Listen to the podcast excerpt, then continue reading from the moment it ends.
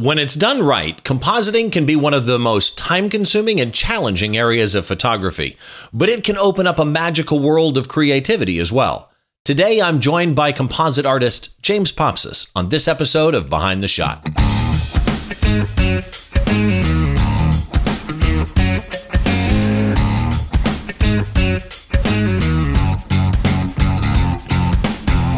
Hi, once again. Welcome to another episode of Behind the Shot. I'm your host, Steve Brazill. This is the podcast where we try and get inside the mind of great photographers by taking a closer look behind one of their shots from conception to completion and all the challenges and choices that a photographer makes in between. Uh, as always, you can find out more about the podcast and find past episodes at thisweekinphoto.com. And today's episode will also have an associated blog post. So you'll be able to see more of the artist's work and links to find this artist anywhere you want to on social media or on the internet. So, with that in mind, let's move on to our guest today. Compositing is one of those things that I don't do. I mean, I've done it I don't do it well. And the reason I don't do it well is because I'm probably the least patient person on earth. And to do compositing well, to do compositing really the in my opinion the correct way. And I have friends who do this and it just takes time and attention to detail. It's the old thing you can mow your yard but edging the yard makes it look good. And that's kind of the thing to me with compositing. I'd like to welcome James Popsys to the episode. Uh, how are you, James? I'm very well, thank you, Steve. How are you? I'm doing really, really good. I appreciate your coming on. You're UK based. Yeah. And in my notes, I have it that I was going to introduce you as a UK based photographer and digital composite artist. And the more I think about it, I'm kind of curious how you describe what you do because you're not normal composites. You're almost um you're almost like stand-up comedy composites. Yeah, I mean I've I've battled with a some sort of title for a long time now, um, to the point where I've just given up. To be honest, I don't know what's gone off. So, um, yeah, photographer, I accept, along with well, pretty much everything else. To be honest. So, but really, that's what you you do is digital composites. You take photos, you composite them together to make interesting stories. You had, I was looking through your description of yourself on your website, your About Me page. And I love the way you describe it. You say that your shots are, you know, that, that yes, these ridiculous shots are what I love to do. And that's so wonderful and so refreshing that there's an artist of your caliber out there that doesn't just take themselves so seriously. You know what I mean? Um, you're willing to have fun with it and understand that art is art. Yeah. I mean, I, I think like most people, I, I kind of started off with photography, taking it fairly seriously. I mean, I my my journey in photography started when um, I started doing bits of traveling with my girlfriend back in probably 2009, 2010. Um, and at the time, I was taking completely useless photos, pretty much. I mean, all of my photos consisted of photos of my girlfriend um, stood right in the middle of the frame with a, a smile, with a, a, monument that we couldn't pronounce in the background that we'd, we'd never remember the details of. Uh, and that was, that was pretty much all the images that I took. Um, and slowly I, I, kind of became a bit fed up with that being the case. And as I did more and more traveling over time, I decided that you know I should dedicate a bit more time to, to taking some photos. So that's really what I did. I, I picked up a a, um, a, a I guess a point and shoot camera, but it was a point and shoot camera um, that had manual controls and it didn't have a particularly bright lens. Um, it didn't have a particularly big sensor, so I couldn't do an awful lot with it creatively. But it was my first sort of inlet into what was possible with photography. Uh, fast forward a few months, I got back to the UK and moved to London with my girlfriend. Um, and I was spending my weekends uh, going out trying to get kind of unique, original um, images. Which in London, by the way, is not super easy because everything in London has been photographed every way from Sunday. Yeah, well, absolutely. I mean, the the first, um, you know, the first couple of weekends that I was trying it, I, I, had my hopes held very high. But as you say, in, in any city full of 10 million people, um, and you know, an increasing percentage of those people have access to some kind of camera. Also, um, I just found it very difficult to to find any kind of unique perspectives, particularly you know, as a, a novice at that point, I didn't really know what I was doing with the camera. I was, I was kind of shooting what I saw. Um, and it got to a point where, you know, I'd, I'd find something that I thought was relatively uh, unique, or I certainly hadn't seen it before on Facebook or Flickr or wherever else. Um, and I'd kind of get my tripod out, I'd, I'd set up a shot, check my exposure, I'd check my composition. And then all of a sudden I'd look up and there were two other photographers taking exactly the same shot and setting up for, for exactly the same stuff with pretty much the same gear. And it was at that point that I kind of became a bit disillusioned. You know, I'm, um, I, I've always thought of myself as a fairly creative person, but I've never really, um, uh, until compositing came along, I've never really found an outlet for that creativity. I'm, I'm a useless musician. I, I can't dance. I can't paint. Um, so photography from the start, I, I, was kind of hoping that it was going to be this um, this outlet for my my creativity. Um, and luckily, you know, at about the point that I became uh, quite quickly fed up with how difficult it was to to be original, and it gave me a, a real fresh perspective and, and respect for all photographers. Really finding that out. Um, I discovered layer masks in Photoshop, which which pretty much overnight changed everything because all of a sudden I discovered that you know the the bounds of possibilities were, were just in my mind, not not purely location, not purely the places that I could visit. You know, I, I could I could change those locations and I could make you know unlimited decisions on what I want those images to look like. So at this point, and first of all, let me go back. You said you've only been photographing since like 2010. Yeah, yeah. Wow, wow. So when you when you move into this understanding layer masks, it immediately clicked compositing. But again, a lot of people understand layer masks and and don't do compositing well. We've all seen those images online. So when you made this trade, when the light bulb went off in your head, is a good way to word it, right? You're walking down the street and you you suddenly realize layer masks exist, and and you see ocean, mountain. Hey, let's combine the two. I'm assuming though at that point there was a pretty big learning curve, even if you knew Photoshop, to get good at, at combining. Oh, absolutely. I mean, my first, I'd say my first hundred attempts at, at, any kind of composite was was awful. Uh, you know, I was I was replacing horrible wet uh, London streets with you know tropical blue skies that made no sense because the shadows didn't work and you know the light it was they were awful. Um, but over time, you know, those those images become slightly better, as as with any other kind of photography, I guess. Um, and you know, lots of lots of weekends um, spent practicing and and going out and obviously taking my own photos and using my own assets, but also um, to speed up the process of practice, I'd, I'd use stock images or I'd use any other kinds of images I could get my hands on um, to learn kind of the the tricks of the trade. I mean, it's it's interesting that you say um, light bulb moments because I've been asked a few times, you know, when when was a light bulb moment for for so and so image and the truth is I don't know what it's like for anybody else in in the creative fields but i personally have never had um, what you'd call a, a, light bulb moment. You know all my ideas and all my um, images come from a, a process of iteration of, of, you know weeks or, or months really. You know if i if i have an outline of an idea it's really quite tempting a lot of the time to try and act on that idea and to to get to work straight away to go and you know head into the mountain to collect the edits or wherever I might need to go to to make an image. But um, I, I try and fight that urge as much as possible because I know that an idea typically strengthens over time. Um, and it, you know, the more you think about it, the more you think about locations for it, the more you think about what kind of light you might like, all those kinds of things. Um, so it's it's yeah, it's always tempting to to act on any idea that you have um, straight away. But I do I do like to kind of let ideas cook for as long as uh, for as long as I think they possibly can.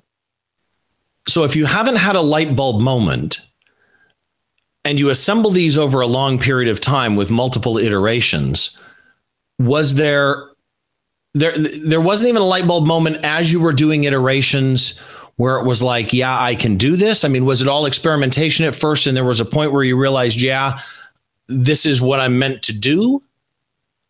Yeah, yeah, absolutely. I mean, I, I think, um, you know, with any any given image, a lot of the time, you know, when I it's typically, I, you know, I say process of iteration and, and being patient, but there always comes a point where you think now's the time. Um, if I don't start work on it now, I'll, I'll get completely bored of the idea and I want to move on to something else. And and typically when you do that, the the first stage of gathering assets never really goes to plan. Either you don't get the weather, um, you don't get the location quite right. There's a a roadblock in the, the portion of a street that you want to shoot, you know, all those kinds of things. And so an idea typically strengthens um, as you go through kind of the the stage two, three, four, and five of, of trying to grab the assets too. Trying trying to tweak it, which you know, and and I've told this story before, and on the TWIP episode, uh, or or a recent something I did with with Frederick and my friend Troy Miller, we discussed this one issue where Renee Robyn, who's an amazing composite artist, had mm. looked at one of Troy's pictures and immediately went, "Oh, you swapped out the sky." I mean, literally, she grabbed the phone and within two seconds, "Oh, you swapped out the sky," and and he was like, "Uh, maybe," but she immediately saw what you're talking about, which is why I want to really get into this shot today because you've got that ability looking at this shot to describe to people how to improve their composite photography. And a lot mm. of it is what you just said that iter- you know iteration process that you go through. So let's bring the shot up. The name of the shot is zone 334 explain that to me. Yeah so for, for anyone that's ever been to uh, london um, the chances are that you spent your time or, or, a big percentage of your time in london on the uh, the underground network or on some some version of the, the public transport in London. The public transport in London, as far as I'm concerned, is is brilliant to a point where it makes absolutely no sense to to own a car. Um, I, I've been there, and I've got to agree. There's nothing I've ever been on anywhere like the tube. Yeah, it's it's fantastic. I mean, it's not you know, you do have your gripes. It's not air conditioned, and at rush hour, it's it's really not pleasant at all. Um, but basically, the the the fare system is split into, I think, nine zones. Um, so you start in, in central London, which is zone one. Uh, then if you go out to zone two, that'll cost you a little bit more money. Um, and it goes all the way to zone nine, which is sort of probably an hour, hour and a half outside of central London. Um, and the idea behind zone 334 is basically that I, um, I grew up in Wales, which is probably, as the crow flies, 250 miles from London. And I used to go home uh, a fair amount, both to shoot and to see my parents, see other members of family, see some friends.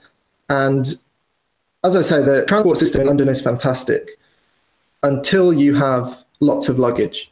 Um, I wouldn't wish on my worst enemy, you know, to to drag three suitcases through the hot, stuffy Victorian tunnels, of the tube, uh, and then to have to get on two buses all to get to the train station where you get your train, you know, 250 miles or wherever you happen to be going in the country. So the the idea or the name of Zone 334 came from um, a concept of wishing that the tube just went on forever and that you could get on with your three suitcases and not have to get off, not have to change three trains and two buses to get to your destination. So, I mean, if if that was a reality, the I mean, it, it would still be horrible. You know, the, the tube is a, a loud, dark, slow um, journey, but it would probably, I think, be a bit more bearable than trying to lug, I don't know, 50, 60 pounds up flights of stairs to uh, to rush to get your next train. So. Well, and that's the thing. The tube is fantastic if you're already in London and yes. you want to go somewhere. But if you land at Heathrow and you've oh, got luggage yeah. and you need to get to a hotel, inevitably you're going to be walking down city streets pulling luggage behind you, sometimes for a little bit of time. Uh, so, yeah. yeah, I totally get what you mean. So, this image, obviously composite, right? You've got the underground tunnel going in and you're in the mountains. Where Where is this background at? So this is a place um, in Snowdonia National Park in the, the north of Wales. Um, it's it's a you know, beautiful national park. It's it's got some of the UK's highest mountains. I mean, on the worldwide scene, they they don't really scratch the surface, but they're kind of the highest peaks are three, four thousand feet. So not they're not tiny, but they're not not big by any measure. But the the scenery is incredible. Um, and this this shot was taken um, just near a lake called Lake uh, Crafnant. And to be honest, the backstory to the the background image here couldn't be more boring. I mean, it was a nice um, spring walk, and I, I kind of just happened across the scene. Um, and as far as gathering background images goes, I mean, this this example was um, was a, an example of an image that I had a rough idea for uh, before I started it. So typically, half the time, um, if I see a, a nice looking scene that I think would be um, good for a composite, then I'll shoot it without necessarily having a, an idea. Um, Almost to build your own case, stock library. Absolutely, yeah. In this case, I, I, did have an idea in mind, but regardless of whether you do or you don't have a an idea in mind for for any kind of background image, um, it's important to to take a number of exposures, uh, a number of different focal lengths, um, and try and kind of tweak the compositions as you do it because you want to kind of you want your library to be as, as full as possible um, and to be as flexible as possible. You know, the, the last thing you want is to have a, a, a brilliant background image and you can't use it because for whatever reason you want to place um, uh, some kind of object in the in the middle of it, and and you don't have the right focal length, or you've overexposed a shot, or you've you've not focused on the right point. See, um, that's interesting to me because I know people who do that. Right, they're walking. Oh, I'm going to need that texture, or I'm going to need that background. It yeah. never hit me that you get it, and it's like, oh, I'm going to use this someday, and then you pull it up, and it doesn't it doesn't match the compression, the the whatever of yeah. shooting it so you carry multiple lenses with you just to be safe. Absolutely. Or, I mean, or a single zoom and you zoom in and out. Yeah, so typically my, my go-to would be something like a, a 24 to 70. And, and typically what I would do is um, shoot a picture on, on all the marked points of the lens. So, you know, 24, 35, 50, 70. Um, I'd then kind of make sure that I was um, focused on a, a number of parts in the scene for each of those focal lengths. Um, and I'd probably bracket for good measure to make sure that I wasn't blowing any highlights. so at 24, you'll shoot multiple brackets. And at 24, you'll shoot multiple focal depths. Absolutely. So yeah. you could end up just at 24 with 10 shots and then at, you know, 34, 10 shots and then at 70 10 shots so that you've got a wide selection of background do you do you know your exposure on this background by chance uh, ooh, that's a good question. Um, if you don't, it's no no big deal. No, no, I don't think so. I mean, it would have been uh, typically I, I, aim to have a, a aperture around f8 um, because you know I don't want really shallow depths of field, particularly when I don't know what what kind of subject I'm going to be sticking in the middle of a, a scene. Um, yeah. Do you tend to do you tend to expose dead on? Do you tend to underexpose to give you leeway? Well, that's that's where the bracketing comes in. You know, typically a, a, a lot of the time, particularly in recent images, I've I've got more into um, luminosity masks, um, which is basically HDR, but taking more control of the process yourself in Photoshop. Um, and having having more control over what's blended and, and how it's blended and, and how strong the effect is. So, and, and um, what body do you shoot? So this this image in particular, this was taken um, back in I want to say 2014, 2015 on a an original um, Olympus OMD EM5, um, and I used I think for this shot actually I I would have had a number of primes with me because this particular shot was on a um, a pancake 20 millimeter um, f1.7 lens. So altogether, it was probably um, as a system weighed no more than a, a standard compact or point and shoot, really. Is that what you shoot so, now, Olympus? No, so now, well, uh, I'm in the, the process of transitioning um, back to Micro Four Thirds from uh, Nikon FX. Okay. All right. So it's been a, yeah, I've, I've kind of meandered through many systems like a lot of photographers have. Um, and I'm going back to Micro Four Thirds just because the bodies I think have come on leaps and bounds in the last few years, um, and so have the lenses too. And there's a now that you know weather sealing is available across bodies and lenses, um, having the option to be able to lug an enormous amount of gear up um, a mountain without really doing your back any harm is uh, is very appealing to me. And I, I, typically don't shoot often in in low light for the kind of thing I do, um, so the sensor size has never really worried me too much either. So I think I've got a friend who hikes in this area periodically because okay. I see him put pictures up there. Anthony D'Angio, um, and and based on his pictures, beautiful area. But that brings us to the main subject matter. Yeah. You've got in the middle of nowhere in Wales a London subway tunnel. And the detail in this subway tunnel is killer. I mean, you can zoom in and you can read the sign. You can, it's just amazing what you did with that.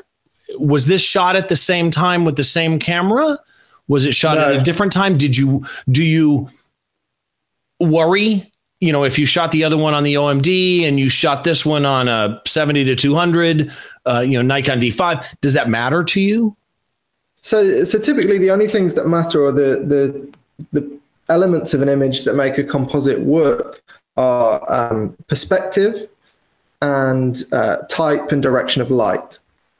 So perspective is hugely important. You know, the angle of your camera, um, the focal length, those kinds of things really make a difference. And, and regardless really, of whether it's full frame, micro four thirds, doesn't matter as long as the effective focal length and stuff yeah. kind of pair up. Yeah, absolutely. So for a number of years now, I've I've kind of been shooting both on on micro four thirds and full frame. So as long as you have the effective focal lengths in mind, it's it's never too much of an issue. But yeah, perspective is is hugely important, but also um, the, the type and direction of light is is massive. You know, if you have um, soft light in one image and, and hard light in another, it, it, won't look realistic. And if you have, you know, the, the sun beaming from the left of an image in, in one of the images and, and coming from completely the opposite direction in another, it just won't look, the shadows will look odd. Your, your mind is, you know, regardless of your experience at looking at pictures, you know, we've, we've all been hugely experienced in, in looking at images through, through life and our, you know, our um, what's the word our exposure to media and so very quickly you know you pick up on something that doesn't look particularly natural um, for the for the tube image um, I don't know if I mentioned that the, the background image in Wales I, I took around Easter time. I think it was, yeah, I guess early early spring. For the tube image, I had to wait until pretty much the middle of summer of that same year because as, as anyone that's been to London will know, getting a, an image of a tube station like that that doesn't have uh, direct sunlight hitting it, but also isn't full of people, is um, is a bit of a challenge. So I had two options really. I could I could go of an evening or a, maybe a weekend morning to the tube station, set up a tripod, and take 100 exposures and try and blend out all the people that would inevitably be entering the station or leaving. And then um, correcting or, the light. Absolutely, yeah, absolutely. Or um, what I chose to do was um, wait till the height of summer, um, get up at sort of 4 a.m. on a, a Sunday morning to the station for, for sunrise, which I think that time of year is probably 5, 5.30 a.m. And, uh, and wait for, for people not to be in the way of the shot. And there are still a fair few people around in central London at, you know, 5 a.m. on a Sunday morning. You, um, I guess for some people it's still Saturday so you see some sights, I can tell you. So that gave me entertainment while I was waiting for the right light. Well, but that, that, okay, that's interesting. So first of all, let me ask this: in this foreground subway tunnel, were there people that you had to clone out, or were you able to get the shot like it sits here? Yeah, I was able to get the shot. Luckily, I mean, I still I still had to bide my time, um, but you know, realistically, in a city like London, um, that is pretty much the only time of day on on the only day of the week, Sunday, um, at the only time of year that I would have got that shot. When um, when you shot this, did you have it in your head that you were going to put it in this background? Yes. Yes. Okay. So by this time, by this time, the idea had kind of come to fruition, and I'd realised that I'd have to wait a couple more months um, in order to get that shot. So you go see, and here's what's interesting to me. Okay, so because you walk around London and there's tube tunnels everywhere, right? Tube entrances everywhere. Um, but it's that matching of the light. So okay, it's 5:30 in the morning and it's sunrise, but the sun has to be coming from an angle because you know you're going to drop this into this grass facing you. It does you no good to take the picture of the back of a of a tube station. So, you know you're going to face it this way. You can see which way the light is going in the background, which is really nicely diffused from those clouds. By the way, the background is that are the clouds substituted?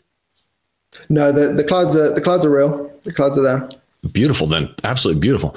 Um, so do you do you walk around London going which tube station is going to be pointing down the street in the right direction so that when the light comes up it hits it from this angle or, or you know what I mean? Yeah, yeah, pretty much. I mean, uh, I got somewhat lucky with the background shot in that, um, as you say, you know, it was a a reasonably blue sky day, certainly for Wales, but there were clouds about, and I was shooting at a time when the sun was behind the clouds, which meant there was really, really soft light because some of those clouds were, were, were really quite heavy.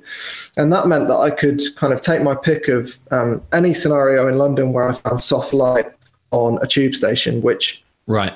I knew would be the case at kind of 5 a.m. on a Sunday morning because the sun wouldn't have got over the buildings. Um, so I was ba- essentially shooting in, in, you know, the shade of the buildings, uh, but there was still enough light there to to make it look realistic. You know, there was no no harsh shadows from sunlight in either of the images, um, which which made it possible to to kind of create a realistic image. Had you have you know, if you're having to deal with really harsh shadows from sunlight, then automatically you're making quite a lot of work for yourself. Right, right, which makes sense. But when you but when you go into the streets of London and you're you're setting up and you've already got the picture in your head, I'm going to drop this into this landscape how do you remember? I mean, do you have notes going, light needs to be coming from this angle? Do you just remember it in your head? Do you have the photo on your phone so that you can look at a tube station, hold your phone yeah. up and, and, and kind of go, yeah, that will work? I, I always have. Um, so of those those images that I've I've taken, um, image, the a version of every single focal length on my phone. Um, so I can kind of flick through them, and by eye, I can kind of assess whether or not it's going to work or not. And it kind of it takes some time and, and some practice to kind of get the hang of whether it, it will work or not. Um, and you can you know you can use references along frames, kind of work out where things are, are going to sit in the frame. Um, certainly take some practice. I mean, I've possible to you know create some kind of app or something to almost overlay finder on top of an image that you've previously taken because that would make things that so would be nice easier. that would be almost yeah. like a green um, live green screen blue screen effect so so that would you mentioned layer masks in photoshop so obviously you're doing your composites in photoshop is that the only app that you use in post I use Lightroom as well, so I'll, I'll, kind of I'll go into Lightroom first, or or sometimes Camera Raw, just make basic corrections before I, I start compositing. Typically, the image when I've started compositing doesn't really look like the final image in terms of, you know, I haven't done any kind of um, quite often I haven't even corrected white balance or anything like that. Um, but I've corrected things like distortions and I've removed things like. Um, well, then and the color correction in, is. Oh, I'm sorry. Go ahead.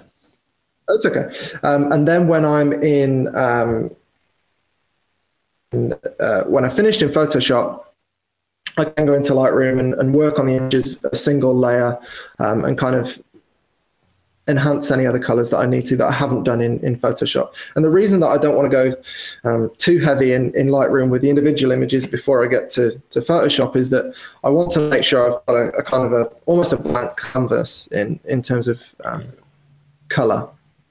Because you know the color correction of the individual images needs to be matched um, quite closely between the images, and it's just much easier to do that when you're working with layers in Photoshop which was my which was the question I was about to ask, and that is whether you get the same kind of light, meaning soft, hard, whatever.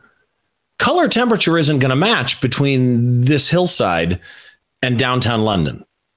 So, yeah. how do you match the tone, white balance, color? Uh, how do you do that? I mean, uh, the, the helicopter view. Obviously, you can't teach it right now, but you know what I mean. What what's your helicopter approach to getting the colors of two composite images, whether they be a subway station in in this, or you took a studio shot of somebody on a seamless white background, and you lit them a certain way to try and match this, and you want to drop them into the field. Yeah, so it's it's the beauty of um, adjustment layers in Photoshop. And um, within those, you know, uh, so I'll typically say we've we've got an image like this, which um, primarily is comprised of, of two basic images. You've got the, the background, which is the mountains and the hills, and you've also got the, the tube station. And between those layers, I will basically have a, a load of um, adjustment layers which are only affecting what's below them. So they'll only be affecting the background image. Um, and then on top of the, the tube station image, I'll have a load of adjustment layers um, that will be clipped to the, the tube image. and therefore they will only be affecting the tube image. Um, and therefore you can you can make adjustments with with color, saturation, um, the the tone curve, all kinds of things um, on a layer by layer basis. Is is that generally what you use? Is color, saturation, tone curve, or do you just go to tone curve on different channels? Um, sometimes it, it, really depends. I, am still very much in a, a process of um, experimenting. To be honest, I wouldn't say I've I've settled on a um, any kind of work in terms of really delving into to Photoshop. Just because different things seem to work um, in different situations. You know, sometimes I can get away with having one adjustment layer for each each layer, and, and that might be you know levels or it might be you know brightness or contrast um, other times I'll have kind of 10, 11, 12 adjustment layers for each image. Uh, it, it, really depends, and it really depends um, how good a job I've done in the field as well. Um, you know, have a, if I've been in a rush, I might not have exposed correctly for, for some images.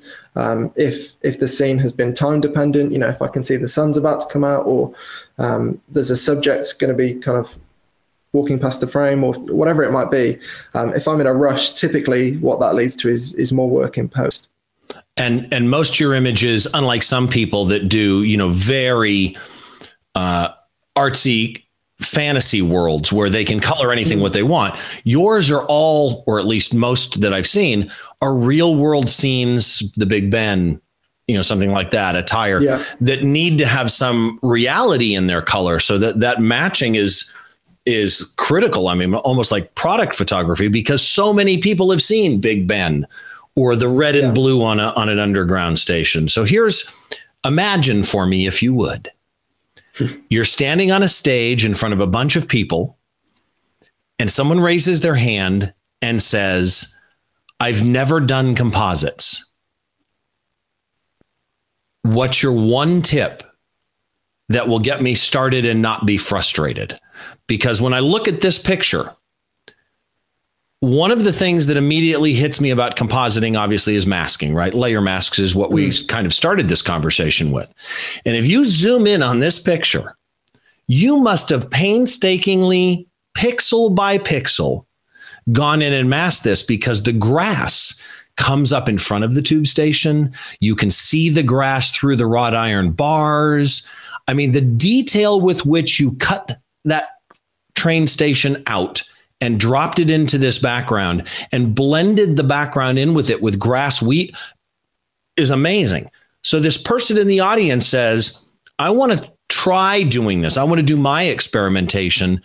What what checkbox would you give me to make it easier on myself and get me started? Um, I'd, I'd, probably say one thing for, for each of the three steps of the process. So the, the first step is is the idea. And I think I've already talked about the, the process of iteration, kind of um, letting an idea cook, basically. You know, when you have an idea, understand that over a process of weeks of you kind of thinking about that in the shower or on the way to work or where, wherever it might be, that idea inevitably will get struck. Um, when you do move into to grabbing the assets, do your best to kind of get hold of um, as many perspectives as, as you possibly can to make sure that when you go into um, the editing stage, you've got all that you need. It's just a case of finding them and, and matching them together. Um, and then when you get into editing, and I think this is true of all kinds of photography, not just compositing, I think it's important when you're working with an image to tackle it in kind of small chunks of time. You know, I think we've all spent um, hours in front of a, a computer in, in Lightroom editing an image without realizing that over that period of time you're kind of you're becoming a bit numb to it and you're you're not seeing it in the same way that somebody who's seeing it for the first time would see it um, so you can go way too far with the car, or you know you, you might change it beyond recognition without even realizing it, just because you've been pushing sliders and and changing layers and all sorts of things for too long. So um, I'd say with editing, it, it's important that you know every every hour that you might be sat editing an image, that you, you give yourself some time away from the screen, so that every so often you can come back to the computer with with a fresh pair of eyes. Um, otherwise, you might end up with a result that that doesn't look realistic. And at the end of the day, certainly with my work, that's um, that's always the goal. Interesting. I, I wish I could do what you do.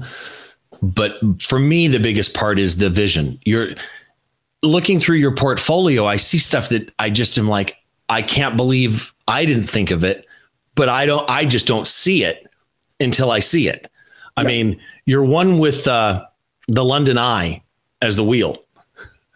I dig that shot. And the other one is your Wi-Fi image.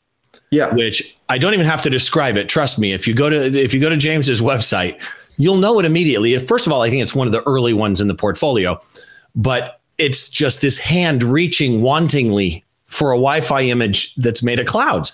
It's I love it. It's absolutely brilliant what you do. If people want to see your work, where do they go? Yeah, so they can head over to uh, and, and they can find links there to, you know, the usual the usual places. I've, I've I'm on Instagram and um, in the last year or so I've started a YouTube channel which I'm really enjoying.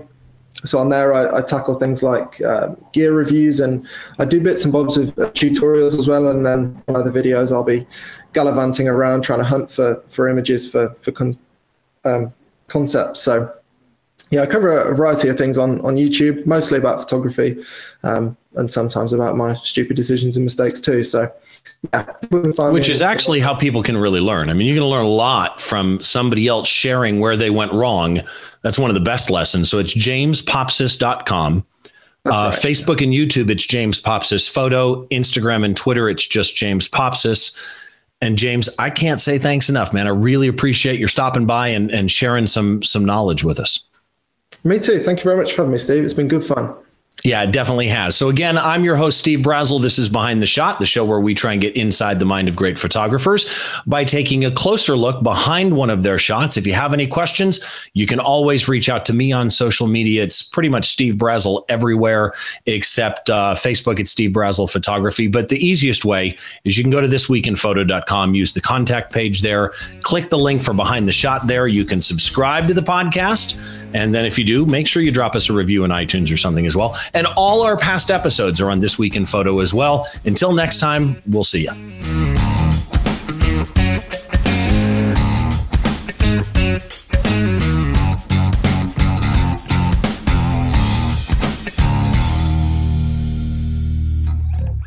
Hey there, I'm Frederick Van Johnson. Thanks for checking out the TWIP Network on YouTube. If you'd like to keep up to date with the shows we're putting out, be sure to click subscribe. And while you're at it, give us a thumbs up. You can also subscribe on thisweekinphoto.com where you'll find lots of other great photography shows. Thanks for watching the TWIP Network on YouTube.